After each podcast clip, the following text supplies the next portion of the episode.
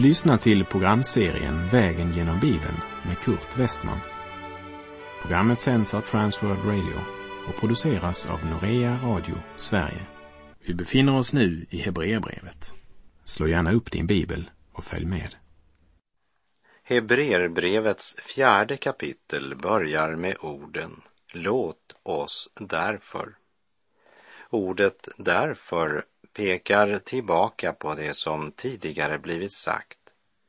Därför läser vi de fem sista verserna från kapitel 3 som en inledning till vår vandring genom Hebreerbrevets fjärde kapitel.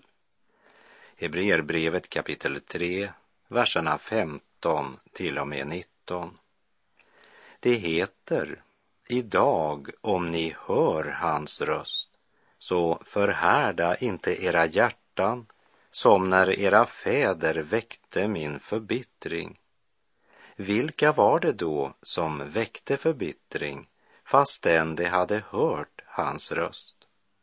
Var det inte alla de som Mose hade fört ut ur Egypten? Vilka var han vred på under 40 år? Var det inte det som syndade och blev liggande döda i öknen? Och vilka gällde eden han svor, att det aldrig skulle komma in i hans vila, om inte dem som var olydiga. Vi ser alltså att det var för sin otros skull som det inte kunde komma in.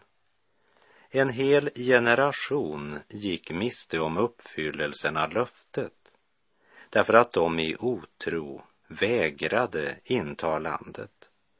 Stryk ett tjockt streck under orden för sin otros skull. Vi läser Hebreerbrevet 4, vers 1. Låt oss därför med fruktan se till att ingen av er visar sig bli efter på vägen, när nu ett löfte att komma in i hans vila står kvar. Grundtonen är att det väntar en sabbatsvila på Guds folk.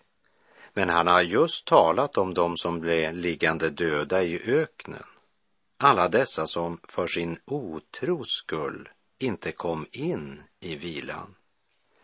Att vara människa, vara skapad till Guds avbild, betyder att människan fått rätt rätten att själv avgöra sitt öde genom att antingen svara ja eller nej.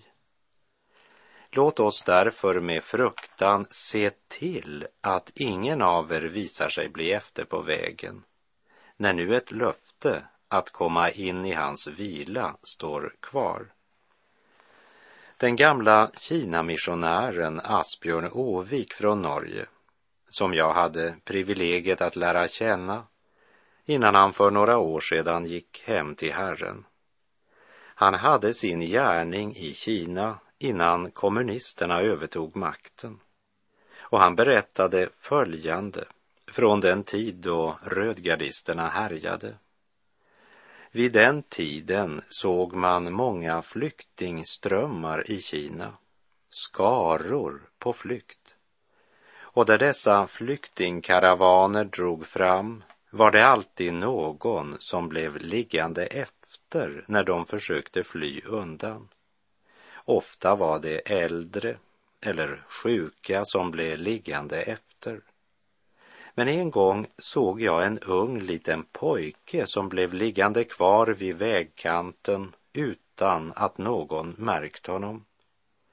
Eftersom jag talade deras språk gick jag bort till den lille som blivit liggande efter efter när det stora flyktingföljet dragit vidare. Hur är det, lilla vän, sa jag. Är du sjuk? Han såg på mig och svarade. Nej, inte sjuk, men jag har inte fått mat på länge.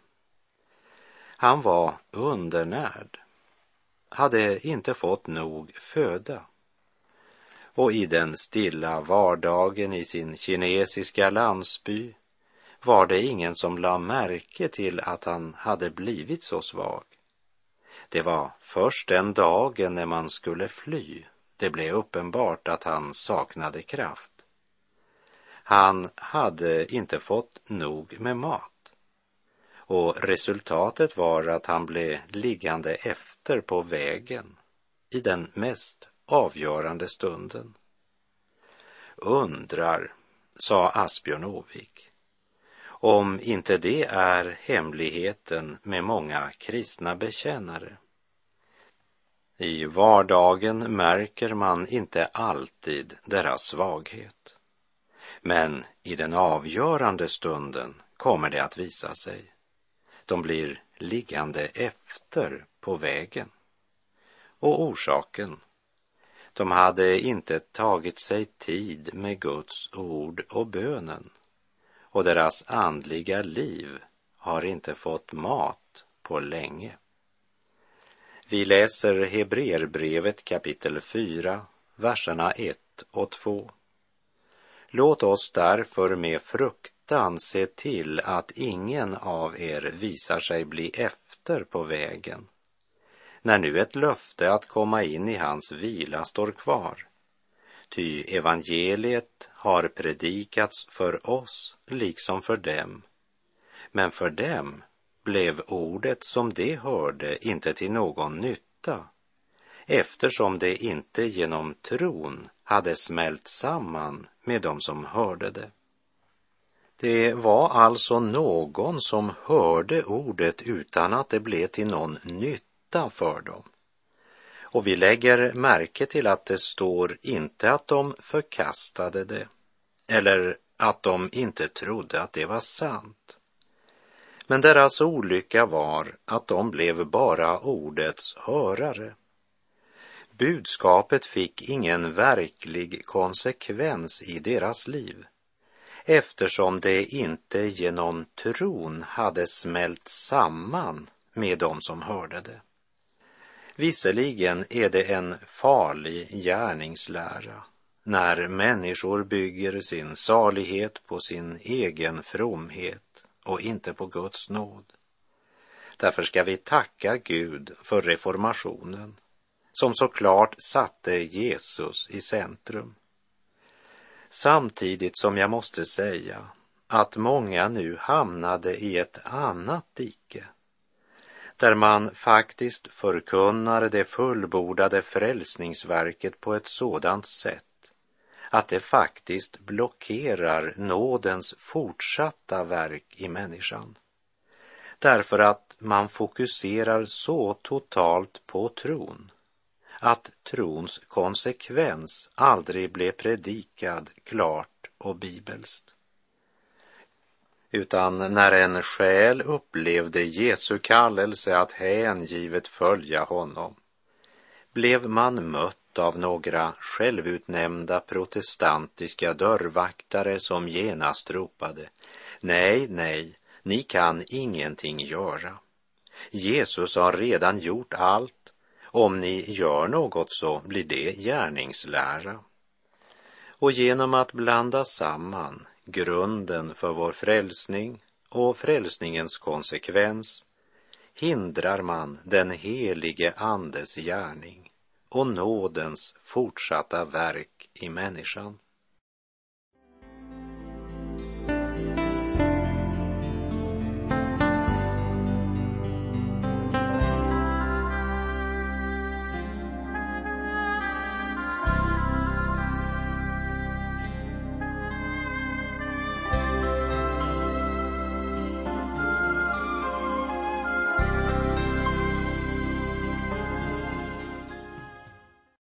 Låt oss därför med fruktan se till att ingen av er visar sig bli efter på vägen. Det finns de som hävdar att dessa ord står i motsats till det Paulus skriver i Romarbrevet 8.15. Ni har inte fått slaveriets ande så att ni på nytt skulle leva i fruktan. Nej, ni har fått barnaskapets ande i vilken vi ropar Abba, fader. Men Romarbrevet talar om att ett Guds barn inte behöver leva i rädsla, medan ordet fruktan i Hebreerbrevet 4.1 talar om omsorg och respekt. I Hebreerbrevet 4.1 står frukt fruktan i kontrast till likgiltighet och nonchalans. I Romarbrevet 8.15 står fruktan som kontrast till trygghet. Vi har inte fått slaveriets ande. Vi lever inte i fruktan utan i en salig visshet, en trygghet och glädje i vilken vi ropar Abba, Fader. Och just därför att barnaskapet är så underbart måste vi se till att vi inte blir efter på vägen och missar målet. Börjat är inte detsamma som avslutat. Därför skrev också Paulus till de troende i Filippi, i Filipperbrevet 2, vers 12. Därför, mina älskade, liksom ni alltid har varit lydiga, så arbeta med fruktan och bävan på er frälsning. Inte bara som när jag var hos er, utan ännu mycket mer nu när jag inte är hos er. Det är inte ofta det predikas över Filipperbrevet 2.12 idag. Och blir det citerat så brukar det strax efter komma en bortförklaring av vårt ansvar när det gäller att aktivt göra något för vår helgelse. Som jag tidigare nämnt så förkunnas det fullbordade frälsningsverket ofta på ett sådant sätt att det faktiskt blockerar Andens gärning i människornas hjärtan. Eftersom tron ofta förkunnas som en motsats till gärningarna.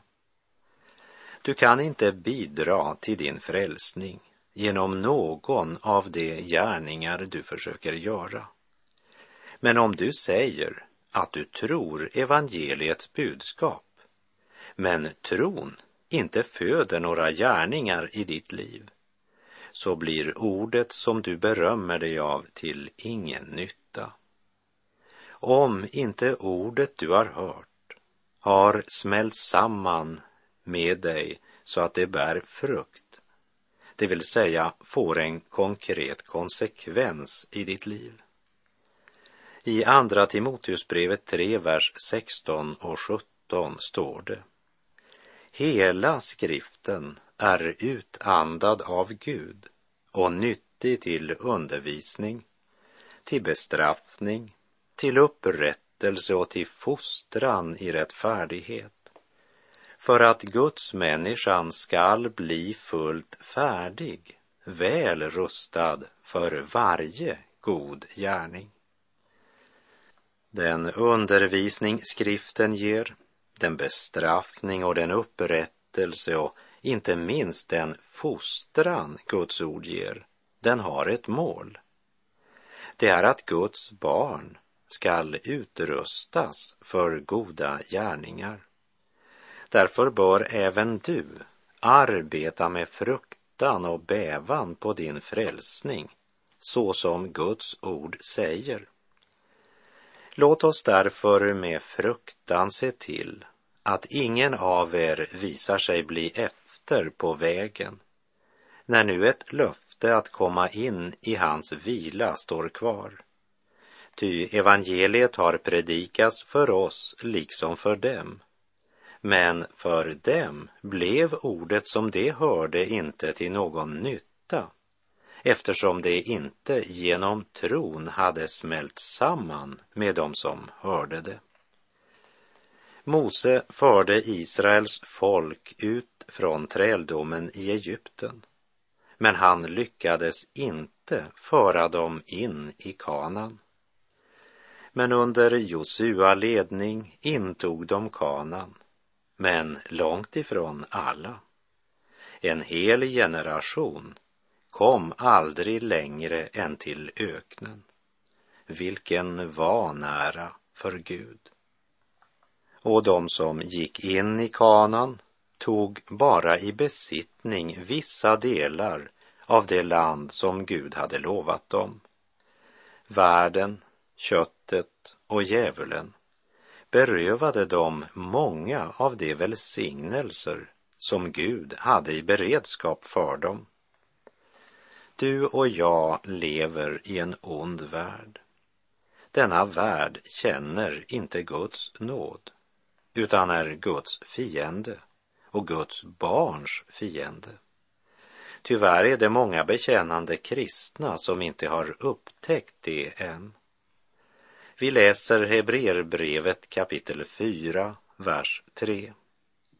Det är vi som tror som går in i vilan. Herren säger, då svor jag i min vrede, det skall aldrig komma in i min vila. Och det fastän hans verk stod färdiga sedan världens grund blev lagd. Här talar han om frälsningens vila, vilan i tron på Kristus, samvetets vila. Ett hjärta som är fyllt av Guds frid. Vilan står inte här som en kontrast till trons gärningar, men som en kontrast till all egen strävan, en kontrast till ovisshet. På resan från träldomslandet och till Kanans vila, och då vill jag än en gång påminna att Kanan är inte en bild på himlen, men på det liv i Kristus, där vi äger all den himmelska världens andliga välsignelse. Men på denna resa, från träldomshuset och till Kanans vila, som skulle bli deras när de i tro intagit landet. På denna resa var det som många blev liggande efter på vägen och kom aldrig in i den vilan till vilken de hade förlossats. För Gud förde dem ju ut ur träldomen för att föra dem in i kanan. Josua förde inte folket in i den vila som är det slutliga målet för Guds folk, men in i den vila som Gud har berett för var och en som i tro intar Guds löften. Men Guds slutliga mål för dig och mig är högre än kanan nämligen den eviga sabbatsvilan. Och Hebreerbrevet visar oss att i den nya pakten är det ett folk som kämpar sig fram mot det målet. För som det står i Hebreerbrevet 4.8. Ty om Josua hade fört dem in i vilan skulle Gud inte längre fram ha talat om en annan dag.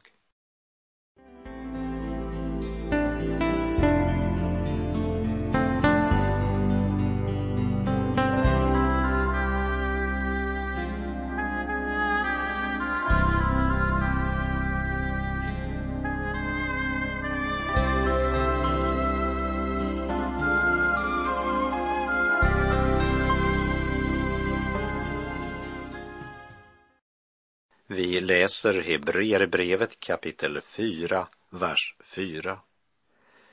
Ty på stället om den sjunde dagen säger han, och Gud vilade på den sjunde dagen från alla sina verk. Det är vilodagen han här talar om. På den sjunde dagen vilade Gud från alla sina verk. Men efter Kristi uppståndelse från de döda firar Jesu lärjungar veckans första dag, uppståndelsedagen. Samtidigt är egentligen varje dag en sabbatsdag för mig eftersom jag vilar i Kristus. Söndag, måndag, tisdag, onsdag, torsdag, fredag och lördag. Samtidigt som uppståndelsedagen är en dag som jag på ett särskilt sätt får bli stilla inför Herren. Det har jag lärt av den första tidens efterföljare. Guds ord säger också, tänk på vilodagen så att du helgar den. Den gyllene regeln för att gripa en andlig verklighet är inte att använda intellektet, men att vara lydig. För en tro som inte har förändrat våra liv har inte heller frälst vår själ. Vi läser Hebreerbrevet 4, vers 5 och 6. På det här stället säger han, det skall aldrig komma in i min vila.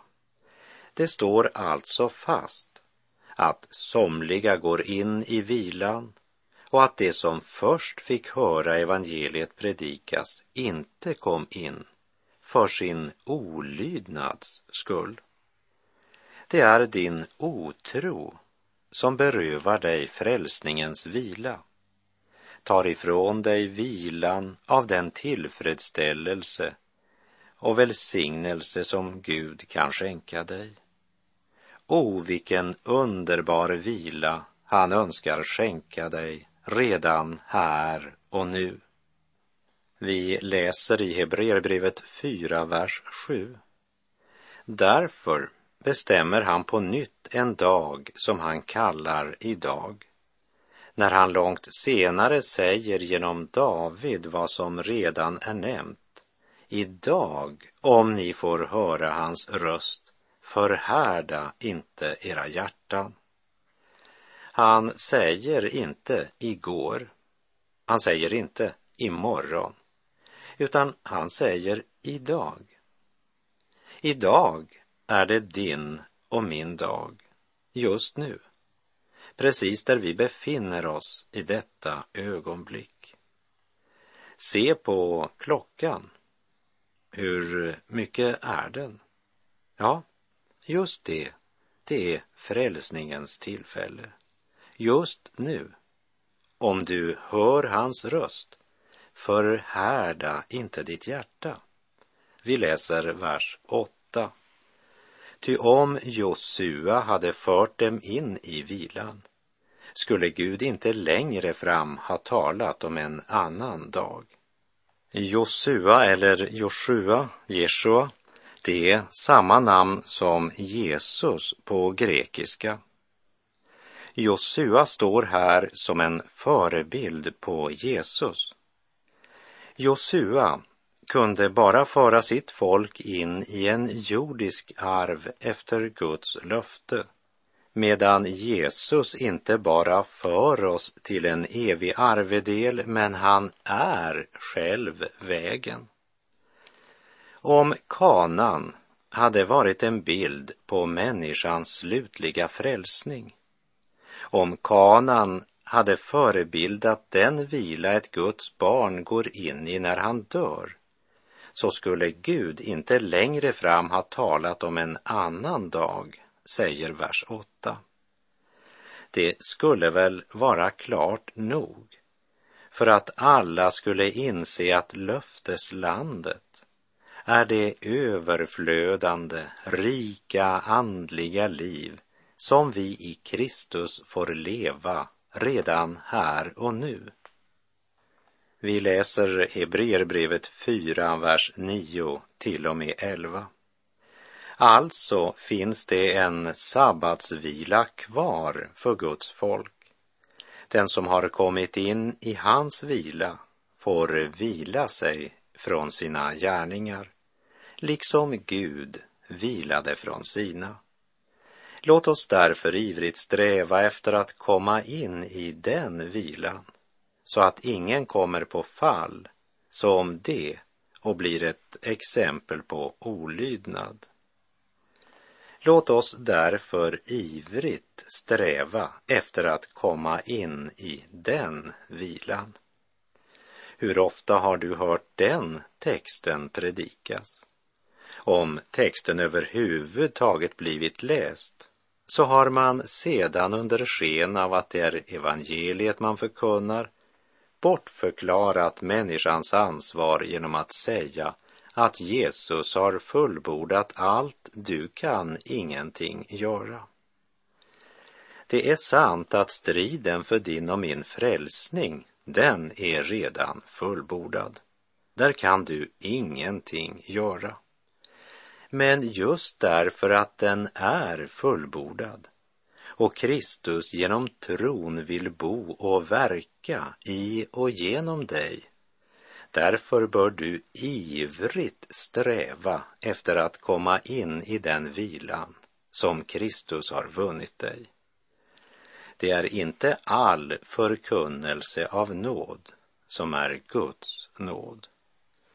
När nåden presenteras så att Kristi segerrika uppståndelse endast förkunnas som en förlossning från syndens skuld, men inte till förlossning från syndens makt, så skapar den bara bekännare som fortsätter att vara trälbundna av sina synder, samtidigt som de tröstar sig med att de är frälsta av nåd. Reformatorn Luther, han kallade det för en död tro. Att tro att Kristus dog, det är historia. Att tro att Kristus dog, uppstod och nu lever och verkar i dig är frälsning. Den lärjunge som inte ivrigt vill sträva efter att komma in i löfteslandets vila kommer att komma på fall och blir inget annat än ett exempel på olydnad. Priset för din frälsning, den är redan till hundra procent betalad av Kristus. Det är Guds gåva till dig som Gud erbjuder dig alldeles gratis. Samtidigt måste vi ha klart för oss att det kostar allt att ta emot den gåvan. Ingen hinner fram till den eviga ron som sig ej eldigt framtränger. Själen måste utstå en kamp för den tron varpå vår salighet hänger. Porten kallas trång, vägen heter smal. Hela Herrens nåd är ställd uti ditt val. Men här gäller tränga, ja, tränga sig fram annars är himlen förlorad. Låt oss tänka över den sanningen tills vi hörs igen om du vill och om Gud låter oss båda få en ny morgondag. Herren vare med dig. Må hans välsignelse vila över dig. Gud är god.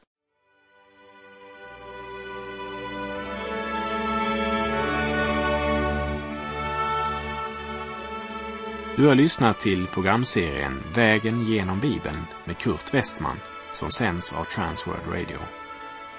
Programserien är producerad av Norea Radio Sverige. Om du önskar mer information om vårt radiomissionsarbete så skriv till Norea Radio Sverige, box 3419 103 68 Stockholm. Adressen är alltså Norea Radio Sverige box 3419. Postnumret 10368 Stockholm.